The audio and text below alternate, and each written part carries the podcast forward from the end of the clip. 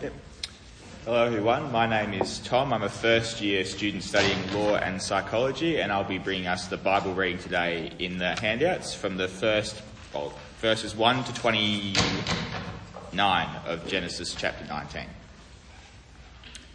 The two angels arrived at Sodom in the evening and Lot was sitting in the gateway of the city. When he saw them, he got up to meet them and bowed down with his face to the ground.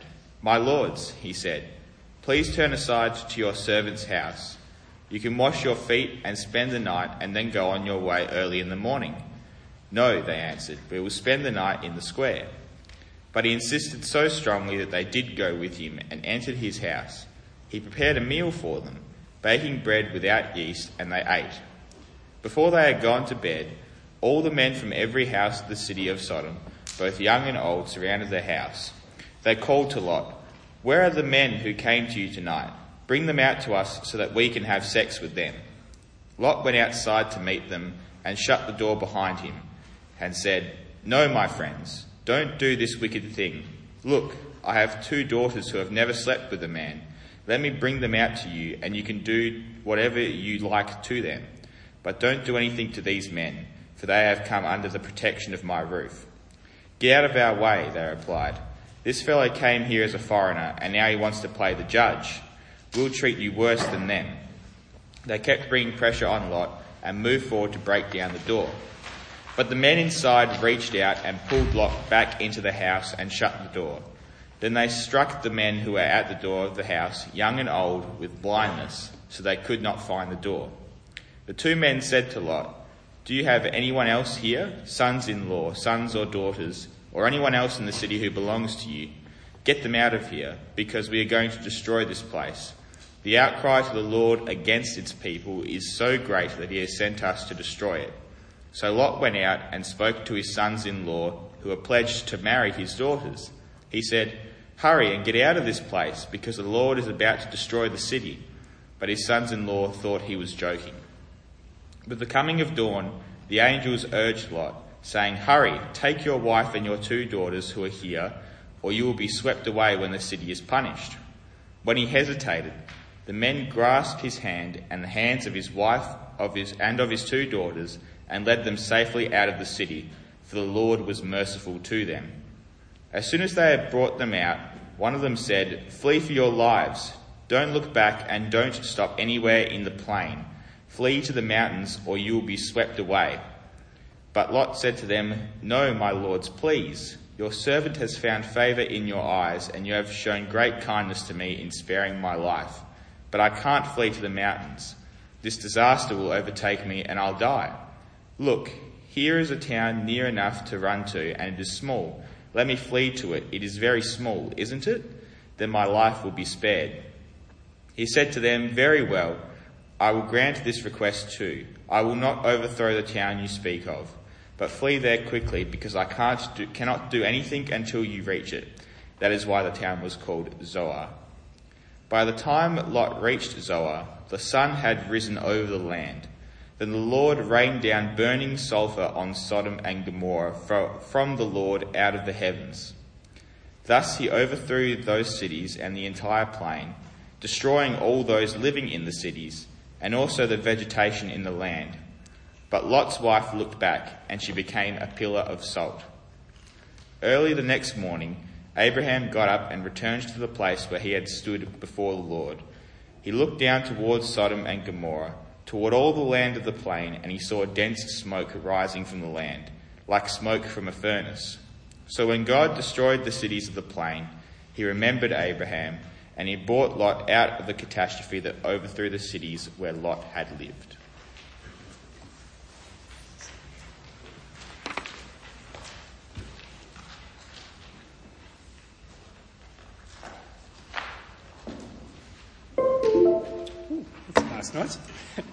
Well, this semester we've been looking at the life of Abraham, uh, just a run of the mill Babylonian pagan, um, until God spoke to him and promised him the land of Canaan, uh, promised him land, offspring, uh, and blessing.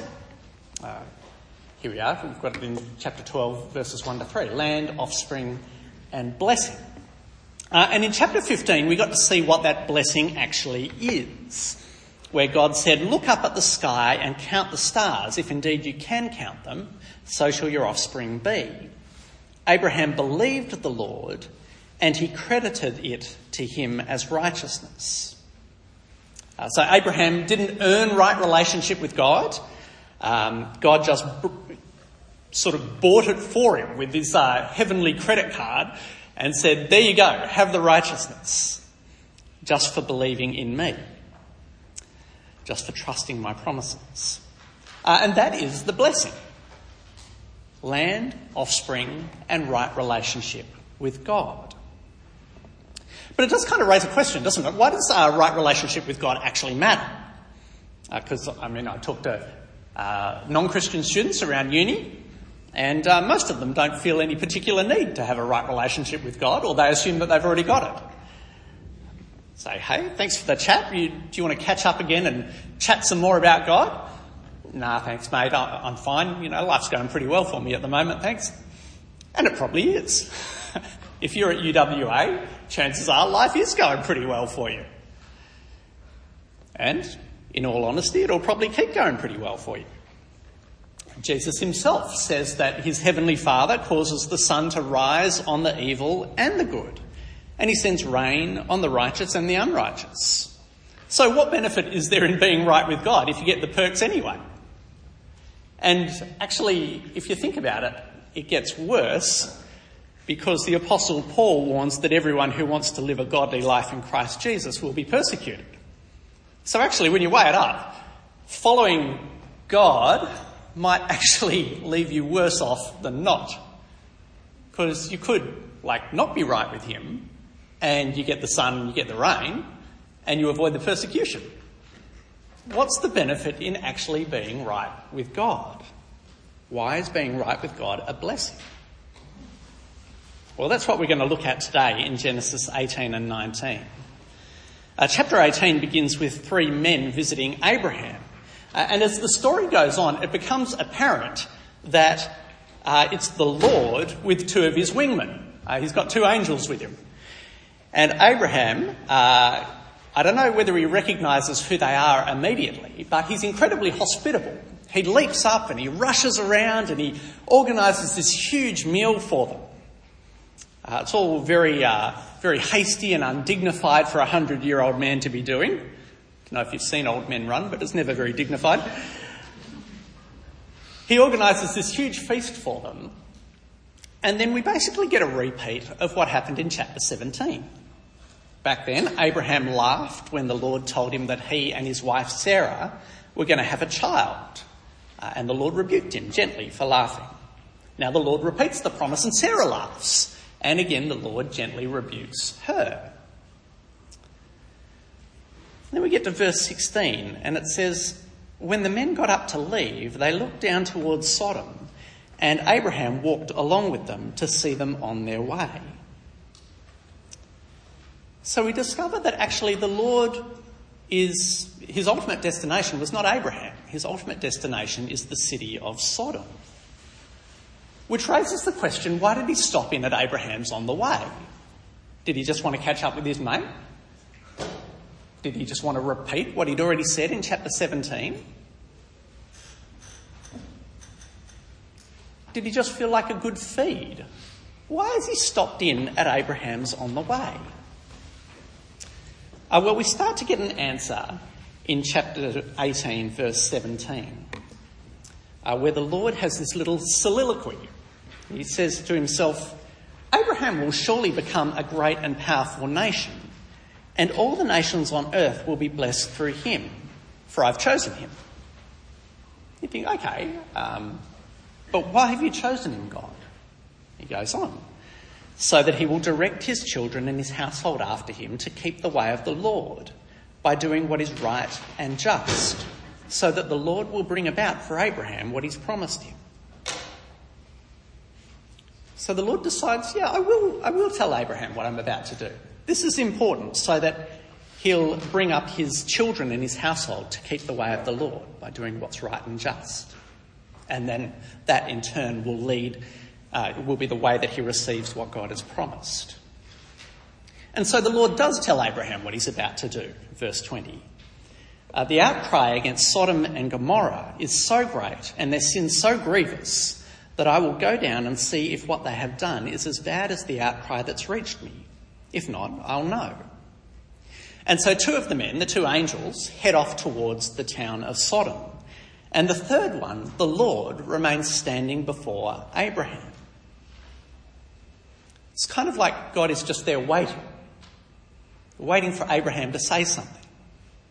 And Abraham does. Uh, he's concluded rightly that if God is going to judge Sodom and Gomorrah, that is, check out how wicked they are, then God is going to judge Sodom and Gomorrah. That is, they're going to get destroyed. They're notoriously wicked, and their day of judgment has come. But if you've read the earlier chapters of Genesis, you know that there's a problem because Lot, uh, Abraham's nephew Lot is living in Sodom. And so Abraham pleads with God in verse 24. Um, and he says, Will you sweep away the righteous with the wicked? Uh, yeah, will you sweep away the righteous with the wicked? What if there are 50 righteous people in the city? Will you really sweep it away and not spare the place for the sake of the 50 righteous people in it? Far be it from you to do such a thing, to kill the righteous with the wicked, treating the righteous and the wicked alike. Far be it from you. Will not the judge of all the earth do right? And the Lord responds, Well, if I find 50 righteous people in the city of Sodom, I'll spare the whole place for their sake.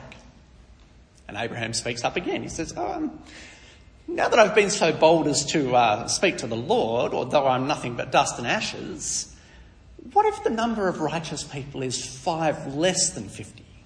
Would you destroy the whole city for the sake of five? And God replies, If I find 45 there, I'll not destroy it. And this sort of thing goes on and on and on until they get down to 10.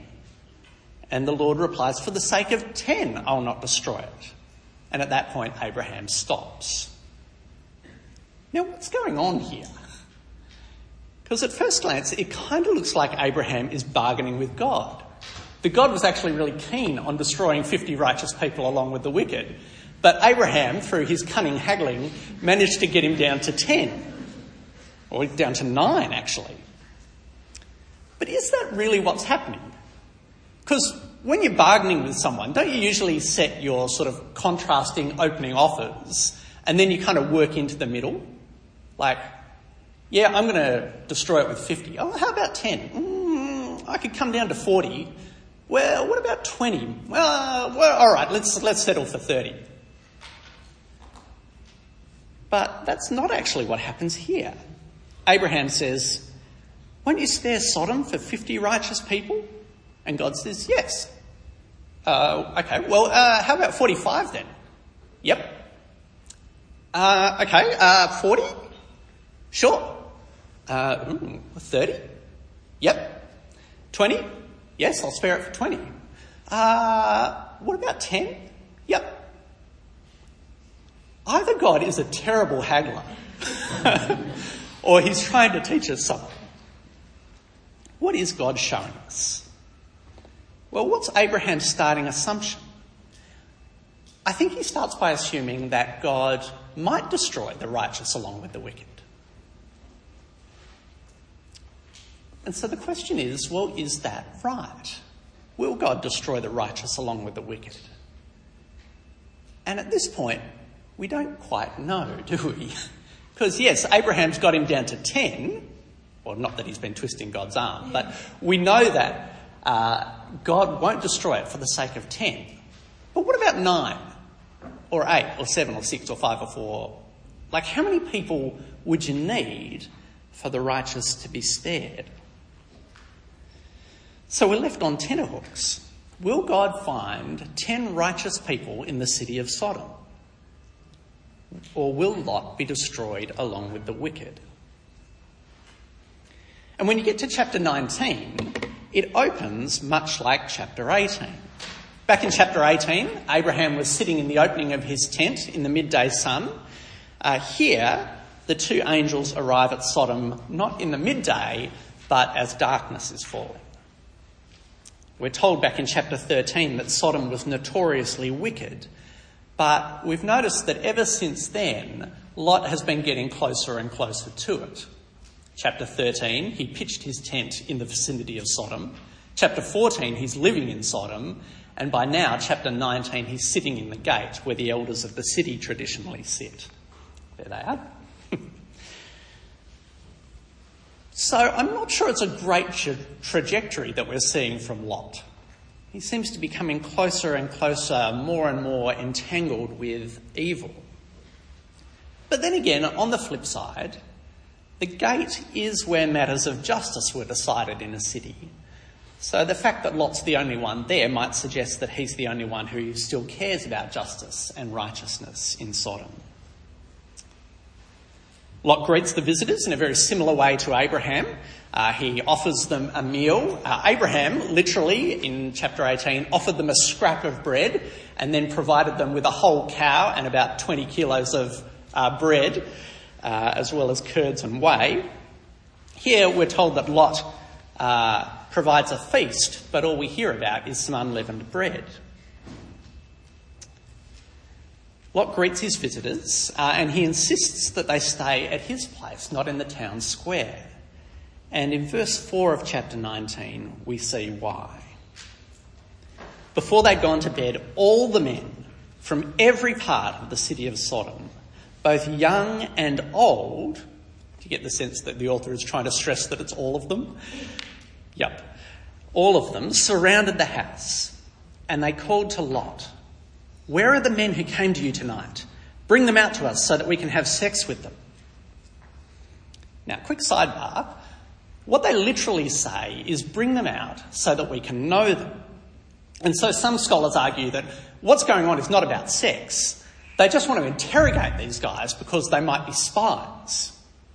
They rightly point out that there's a theme of hospitality or a lack of it running through these two chapters. They point to the book of Ezekiel, where Ezekiel says, Now this was the sin of your sister Sodom. She and her daughters were arrogant, overfed, and unconcerned. They did not help the poor and the needy. There's nothing about homosexual sex or rape or anything like that there. It's all about the poor and the needy. And the scholars are half right. Uh, God was well aware of Sodom's wickedness before this particular episode. That's why he was on his way to judge it in the first place. It's not about this one episode. But what they ignore is that to know someone is a Hebrew euphemism for sex. Literally, Adam knew his wife Eve and she conceived. It's not like he did that by asking her some questions. And if it's not about sex, if the men of Sodom just want to question the men, then what Lot does next makes no sense. Because in verse 6, Lot went outside to meet them and shut the door behind him and said, No, my friends, don't do this wicked thing. Look, I have two daughters who have never slept with a man. Let me bring them out to you, and you can do what you like with them. But don't do anything to these men, for they've come under the protection of my roof. We'll come back to this in a moment, but it's clear that Lot thinks this is about sex, right?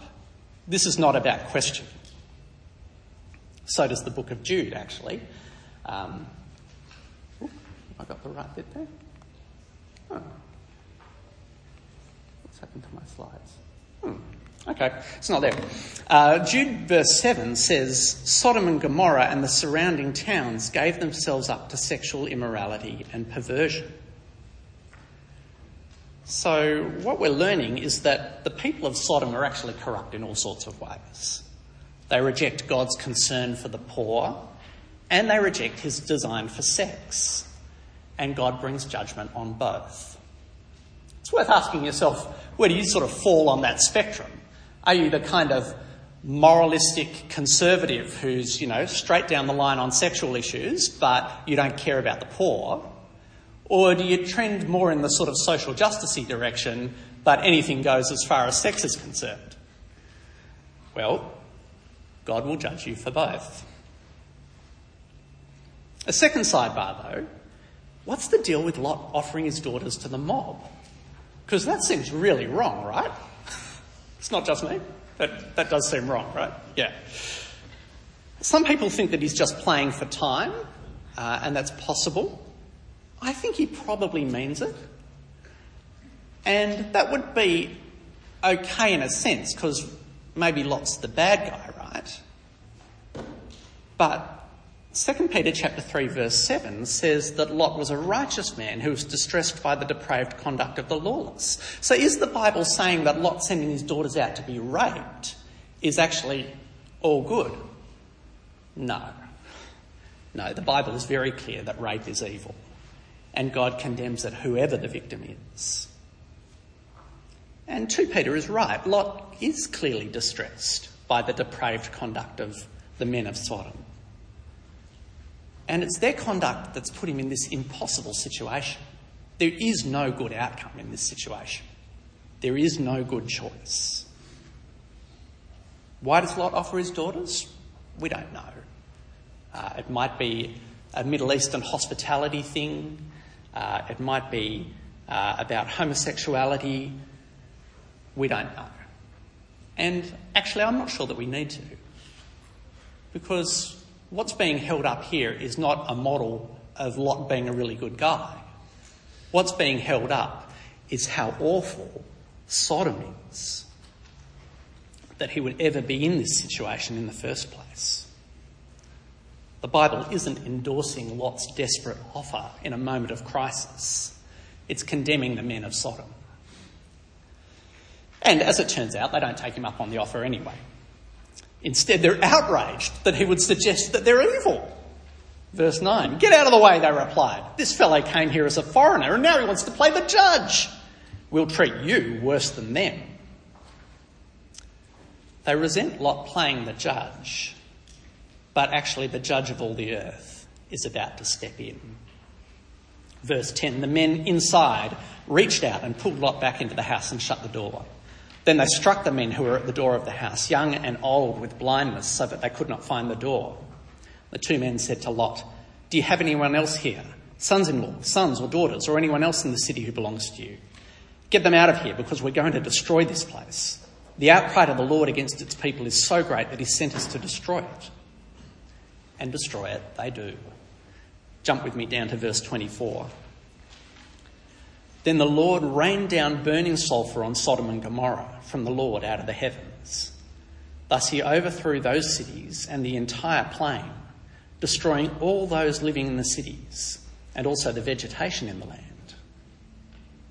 Now, if the language of judgment and destruction and burning sulphur makes you think of hell, you're not wrong. Uh, Jude 7, uh, like we saw before, says Sodom and Gomorrah and the surrounding towns gave themselves up to sexual immorality and perversion. They serve as an example of those who suffer the punishment of eternal fire. Would you like to talk more about God? No thanks, mate. I'm right. Everything's going pretty well for me. Well, yeah, it is. And so it was for the people of Sodom and Gomorrah before God's judgment rained down on them. We hate wickedness, don't we? Awful to see wickedness. Although we're fairly comfortable with our own. We want pedophiles and rapists and murderers to be judged. Uh, just not us. But the Lord hates all wickedness, including ours. And he promises that he will judge it. So, can anyone be saved? Have a look with me at verse 15. With the coming of dawn, the angels urged Lot, saying, Hurry, take your wife and your two daughters who are here, or you will be swept away when the city is punished. Well, what do Lot and his family need to do to be saved? Do they need to put in like years of like trying to be really good people, or you know, need to go to the tiniest church in Sodom. Um, what do they need to do? No. All they need to do is trust God, to take Him at His word, to act on the basis of it. They just need to run. And what does Lot do? He hesitates. But verse 16, when he hesitated, the men grasped his hand and the hands of his wife and of his two daughters and led them safely out of the city, for the Lord was merciful to them. why is Lot saved from the destruction of Sodom? Is it because he's this perfectly righteous guy? No, not even close. He's badly compromised in lots of ways. He doubts, he hesitates. But just as Abraham believed the Lord and it was credited to him as righteousness, so too, when push comes to shove, Lot trusts the Lord and the Lord has mercy on him. His wife stands in contrast to that. Lot and his daughters flee, but his wife looked back and she became a pillar of salt. As Hebrews 10:38 says, quoting Habakkuk, "My righteous one will live by faith, and I take no pleasure in the one who shrinks back." Uh, there's no use setting out on the journey to escape God's judgment, only to turn back and be destroyed. It's those who have faith in God, who keep going with Him, who are right with Him and are saved. So, what's all this showing us? The Lord told Abraham what he was going to do ahead of time so that he would know that Sodom and Gomorrah, uh, the, the destruction of Sodom and Gomorrah, was not a natural disaster, it was an act of God. God will not let wickedness go on forever. In the end, judgment. But in allowing Abraham to bargain with him, God shows that he doesn't destroy the righteous along with the wicked. Will you destroy 50 righteous along with the wicked? No. 45? No. 40, 30, 20, 10? No, no, no, no. And through chapter 19, he shows us that when even there's only a handful of righteous left, he still saves them as 2 Peter 3 6 uh, puts it, if I can get this up. If God condemned the cities of Sodom and Gomorrah by burning them to ashes and made them an example of what's going to happen to the ungodly, and if he rescued Lot, a righteous man who was distressed by the depraved conduct of the lawless, for that righteous man living among them day after day was tormented in his righteous soul by the lawless deeds he saw and heard, if this is so, then the Lord knows how to rescue the godly from trials and to hold the unrighteous for punishment on the day of judgment. That's what God is showing us with Sodom and Gomorrah. But why does Abraham need to know it? Remember back in chapter 18, verse 19? I've chosen him so that he will direct his children and his household after him to keep the way of the Lord by doing what is right and just, so that the Lord will bring about for Abraham what he's promised him. As Peter goes on to say in his book, in his letter, since everything will be destroyed in this way, what kind of people ought you to be? You ought to live holy and godly lives as you look forward to the day of God and speed its coming. Abraham needs to know that judgment is coming and that the righteous will be saved so that he and his household and his descendants will live righteously before the Lord. Except there's one more thing about this chapter that I think is very interesting. It's striking that in Abraham's dialogue with God, he doesn't simply ask for the righteous to be saved and the wicked to be destroyed he actually asks that Sodom be saved on account of the righteous. Won't you spare it for the sake of ten righteous people? And God agrees, He will. What's going on here? Why doesn't Abraham just ask that the righteous be saved and the wicked destroyed?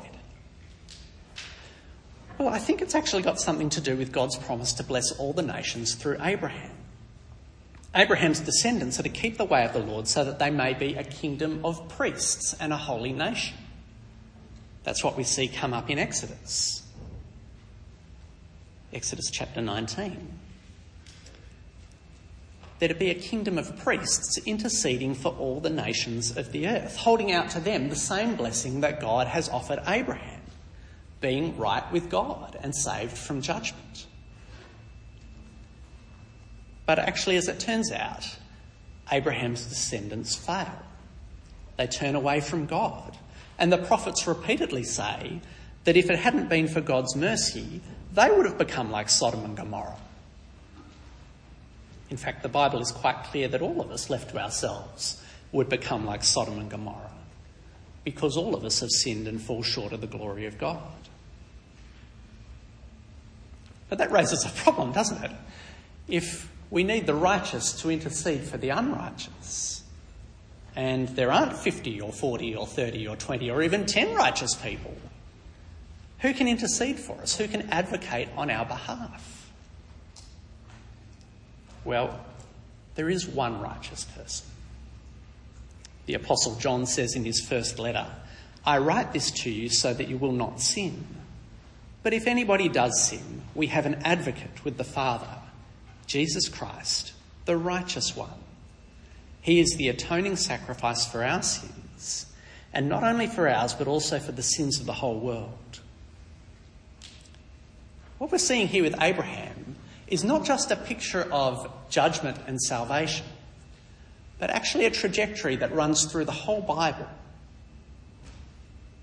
and comes to its climax with Jesus taking the judgment we deserve on himself on the cross. He became like Sodom and Gomorrah, that people from all nations on earth might be blessed through him.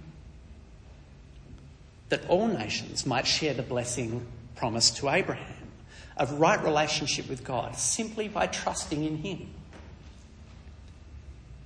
God put our righteousness on his credit card and he paid it off in Jesus' death. Why does being right with God matter? It matters because judgment is coming. And Jesus, who will bring God's judgment, is the only righteous one who is able to intercede for us, the righteous for the unrighteous, to bring us to God. So the question is will you trust Jesus Christ, the righteous one, to save you from destruction? Or will you take your chances with Sodom and Gomorrah? Let's pray. Heavenly Father, we thank you that you do not leave wickedness unpunished, uh, but that you promise uh, you will bring it to an end when the Lord Jesus returns. Uh, Father, we uh, long for that day, and yet we tremble at it as well, Father. Uh, thank you that you keep us safe in the Lord Jesus. And we thank you that through him we have the privilege of being a kingdom of priests ourselves, to call uh, those around us to repentance and faith, that they might share in the righteousness you won for us in Christ Jesus and be saved on the day of judgment. In Jesus' name. Amen. Hey, we've got a little bit of time. We've got time for questions. Um, does anyone want to ask a question?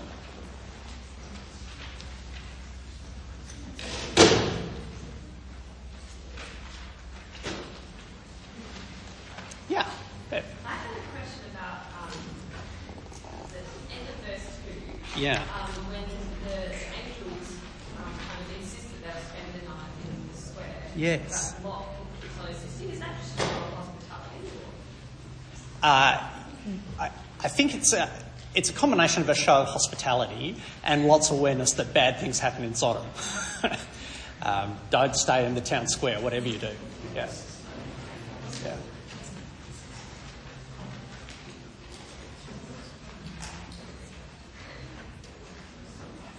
Yeah, if, if the angels were like so, you know, they seem to be like e- kind of more or less easily convinced to stay like with Lot. Like it does. It kind of seems weird that you can like convince angels of anything. Like Yeah. um, it's like if, if surely what, whatever angels say goes, or is that not the case?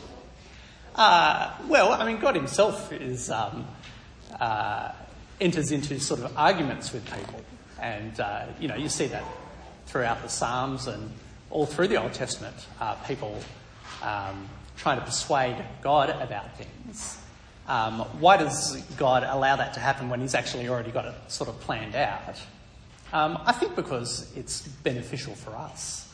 Um, so I think way it's beneficial for Lot um, to have to go, no, no, no, no, no, don't, don't stay in the town square. Come, come stay at my place. Um, that reveals something good about Lot.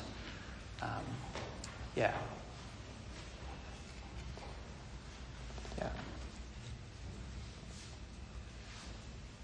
Appearing to change your mind and actually changing your mind are not quite the same thing. Yeah.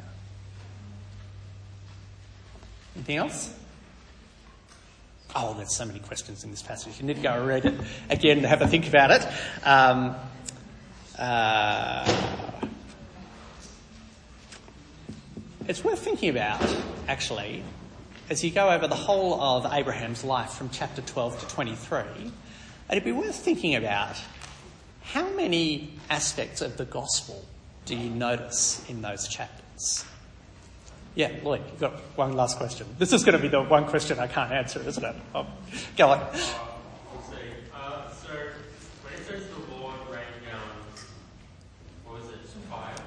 Yeah, sulfur. From the Lord out of heaven. Yeah. Evidence of Old Testament divinity?